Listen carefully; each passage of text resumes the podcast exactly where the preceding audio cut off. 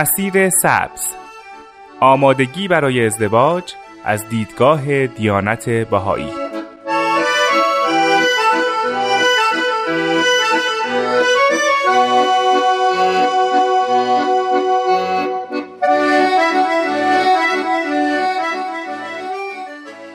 دوستان عزیز درود به شما. نیوشا راد هستم و با آخرین قسمت از برنامه مسیر سبز در خدمت شما هستیم. این قسمت هم طبق معمول همیشه در خدمت جناب احسان رحیمی هستیم و ایشون ما رو از نظراتشون بهره مند می‌کنن. با ما همراه باشید.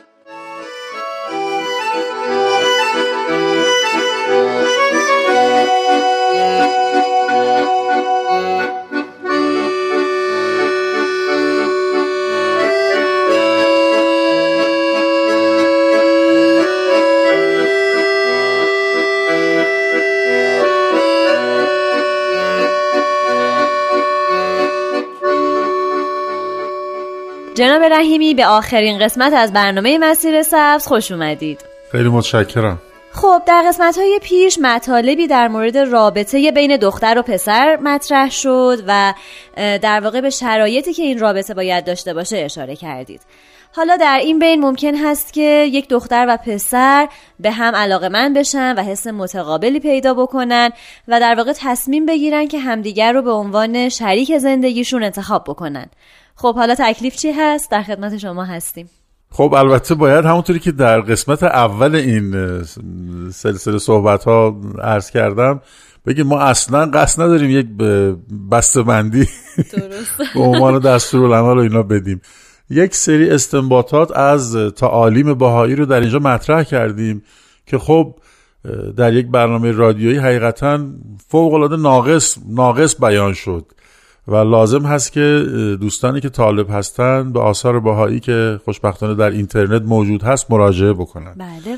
به خصوص مجموعه از آثار باهایی است که در سال 2008 مرکز جهانی باهایی بیت اعظم تهیه کردن تحت عنوان حیات باهایی که مجموعه از نصوص رو جمعآوری کردن که در حقیقت در مورد زن و شوهر و خانواده و استحکام خانواده است بله. که تمنای این حقیر هست که دوستان اگر بتونن در اینترنت این رو سرچ بکنن و دانلود بکنن و مطالعه بکنن اما در ادامه صحبتمون خب صحبت ما قبل, از این برنامه این بود که به حال دختر و پسرها در اجتماع با هم در, در سطوح مختلفی ارتباط دارن.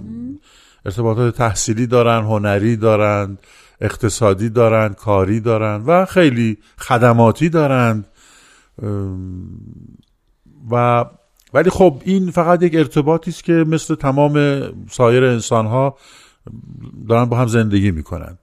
اما یه وقتی هست در طول این ارتباط در این بستر یک دفعه ممکنه یکی متوجه بشه که به دیگری علاقه داره. در بین این هزاران نفوس بالاخره یکی پیدا میشه که ایشون فکر می‌کنه به او علاقه داره. خب خیلی ساده است.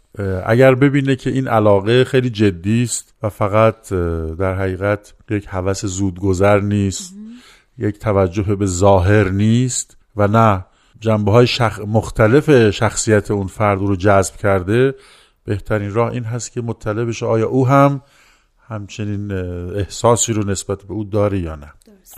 خب هر طوری ممکنه این حاصل بشه این اطلاع. می‌تونه بگه ممکنه بره به والدینش بگه که اونها مشورت بکنه که چطور می‌تونه به اون فرد مورد نظر این رو مطرح بکنه. و پس از اینکه مطرح شد بهترین کار این هست که قبل از اینکه اون توافق نهایی که ما اسمش می‌ذاریم نامزدی واقع بشه خب یک سری مراودات ارتباطات خانوادگی با هم داشته باشن و تحقیق بکنن و به خصوص تاکید شده از اخلاق هم مطلع بشن.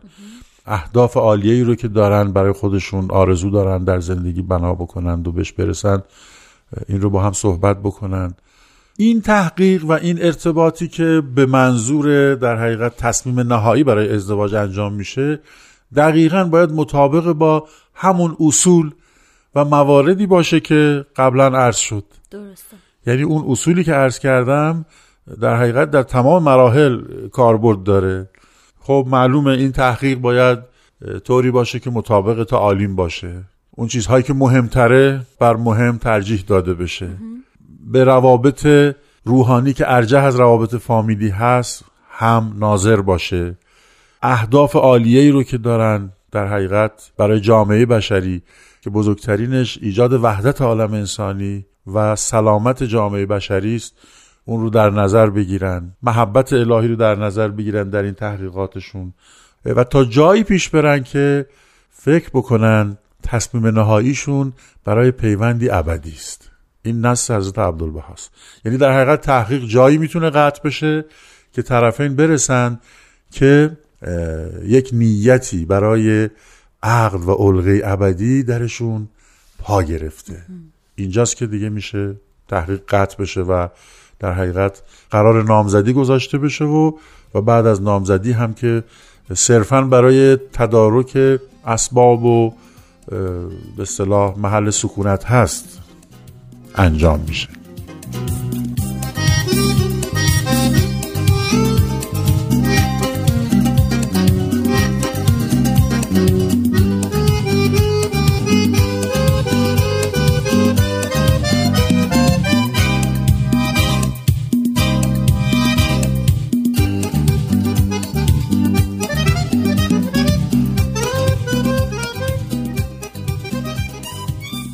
خب دوستان شما به دومین بخش از آخرین قسمت برنامه مسیر سبز گوش می‌دید.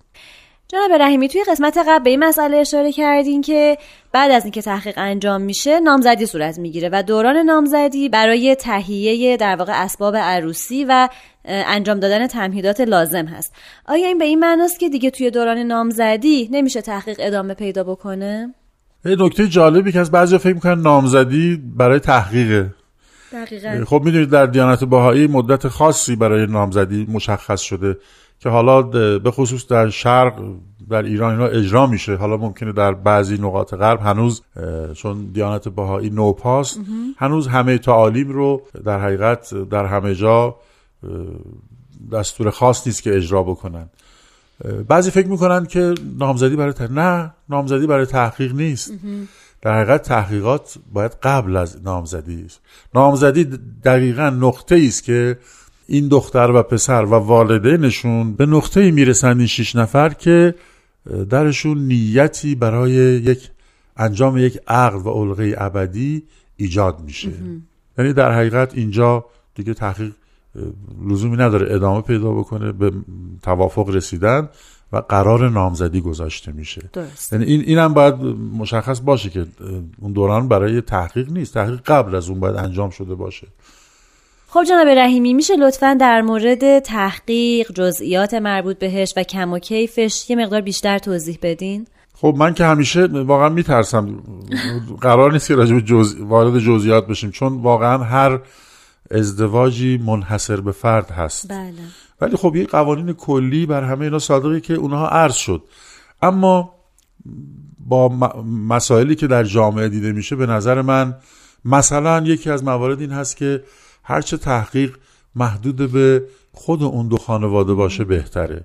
چون ممکنه به توافق نرسن. درست. یه طوری باشه که در حقیقت انقدی تشهیر نشه که اسم فردی رو فردی بمونه. چون ما دیدیم بعضا یه حالتی پیش میاد که مدت ها این طول می‌کشه و همه متوجه میشن که این دو نفر در حقیقت به این نیت دارن این کارو می‌کنن. بهتره که هرچه محدودتر بین خودشون باشه. و یک نکته دیگه هم این است که فرهنگی در جامعه باید به وجود بیاد که همه واقعا اجازه بدن. یعنی این طرف دیگر ماجراست. همه اجازه بدن به هم که در حقیقت هر فردی که می‌خواد با فردی ازدواج بکنه لازمه که تحقیق بکنه.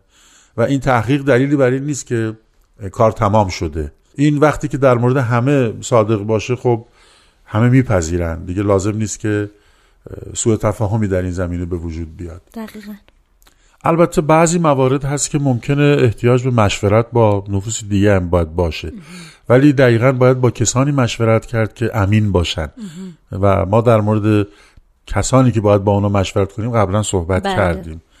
افرادی که خدا ترس باشن معتقد باشن و وارد باشن عالم باشن و در زمینه هایی که ما از اونها در حقیقت مشورت می‌گیریم تخصصی داشته باشن دانایی داشته باشن. یه نکته دیگه هم که در مورد تحقیق هست گاهی دغدغه دغدغه ایجاد میشه که آیا طرف ما به راست داره میگه این چیزی که ما داریم تحقیق می‌کنیم؟ نکنه بعضی چیزها رو به صلاح بپوشانن یا نگن. و و نکته دیگه این که ما که صد درصد نمی‌تونیم یک فرد رو بشناسیم. خب حضرت شوقی ربانی بیانی دارن. میفرمند باید از تصنع و تقلید احتراز جست. چه که رائحه اش را هر عاقل هوشمندی فورا ادراک نماید. من نتیجه می‌خوام بگیرم. اگر ما عاقل هوشمند باشیم اگر اون بصیرت فعادیمون که روش صحبت کردیم باز باشه فورا تشخیص میدیم. حالا در جلسه اول نشد در جلسه دوم سوم متوجه میشیم ما باید هوشیار باشیم. اتفاقا در هست که اتقو فراست المؤمن فانه ینظر به نور الله. فرمان از زیرکی مؤمن بترسین چون او با نور الهی ناظره. می‌فهمه فوری. حالا البته اینجا که می‌فهمه هر عاقل هوشیاری حتی ایمان هم مطرح نیست. هر عاقلی هم می‌فهمه. وای به حال اینکه ایمان هم داشته باشه که خداوند هم کمکت کنه. بنابراین اینم خیلی مهمه. و نکته مهم اینه که در این مراودات در حقیقت صحبت ها و حالت های پیش میاد که اگر هوشیار باشیم متوجه میشیم. و اون احساسات هین تحقیق و نمی‌دونم عواطفی که ممکنه به اون بروزات عاشقانه که ممکنه در غرب داره میگذره در حقیقت ما رو فریب نده. یعنی اینجا طوری است که بیت العدل در جایی میفرمند عشق خیلی مهمه و اصله ولی انضباط باید داشته باشه. عشق باید با انضباط همراه باشه. بنابراین نمیشه فقط به حرف دل جلو رفت. باید اهداف عالیه ای رو که حق مد نظرش هست اونها رو هم در نظر گرفت. چون عشق الهی است که حادی است تعالیم ربانی است که حادی است. و ما رو از کجروی حفظ می‌کنه. چه کجروی اقلانی چه کجروی عاطفی و احساسی.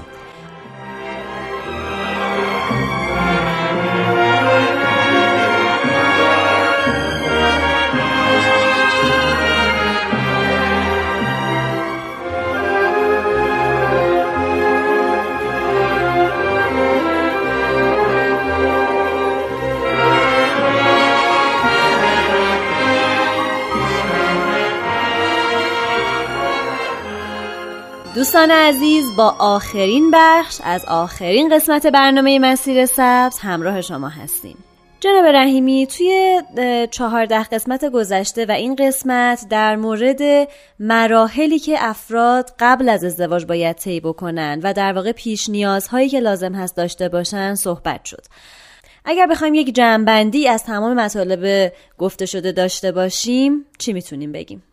خب من باید خیلی تشکر بکنم از شما که این فرصت رو به این بنده ناچیز دادید. اختیار دارید استفاده کردیم. چون حقیقتا خانواده رکن اساسی جامعه بشری است و سلامت و صحت اون در سلامت و صحت کل جامعه بشری تاثیر مستقیم داره. باید دنبال این باشیم که ازدواج های بسیار محکم و متینی رو در جامعه ایجاد بکنیم. و از وضعیتی که الان هست به تدریج نجات پیدا بکنیم. و جامعه بشری حقیقتا به این احتیاج داره. برای این کار عرض کردیم که خب فرد باید سعی کنه که خودش رو بشناسه. اولین چیز این هست که آدم باید خودش رو بشناسه. واقعا هدف ما از این زندگی چی هست؟ از این همه تلاش تولد و ازدواج و مرگ و این بساتی که هست در این دنیا بوده و هست و خواهد بود. واقعا هدف چی هست؟ از کجا هستیم؟ به کجا می‌خوایم بریم؟ چی جوری بریم؟ اینا چیزایی است که سوالاتی است که عرض شد. فطری واقعا در همون نوجوانی سراغ ما میاد. و بعد عرض شد که در حقیقت ما در آینه تعالیم الهی می‌تونیم خودمون رو بشناسیم چون حق ما رو بهتر از خود ما می‌شناسه و می‌تونه ما رو به ما معرفی کنه. حتی جالبه در آثار بهایی داریم که وقتی می‌فهمند که حکمت امتحاناتی که بشر میشه نه برای اینه که در حقیقت خداوند مثلا بخواد بشناسه اون بشر خداوند که می‌شناسه می‌خواد ما رو به ما بشناسونه. بنابراین لازم هست که ما خودمون رو از طریق هدایات الهی بشناسیم. و بعد کسی رو که می‌خوایم انتخاب کنیم با همین موازین بتونیم تشخیص بدیم بشناسیم. بعد یک اصولی رو راجع به ازدواج و خانواده بهایی در حقیقت عرض کردم با استفاده از آثار بهایی که خب بعضی اصول مهمی رو که تا وقتی که برنامه اجازه می‌داد عرض شد. از جمله اینکه ملاک ما نصوص و تعالیم هست از جمله اینکه هدف حب هست از جمله اینکه روابط روحانی ارجه از روابط محدود فامیلی هست.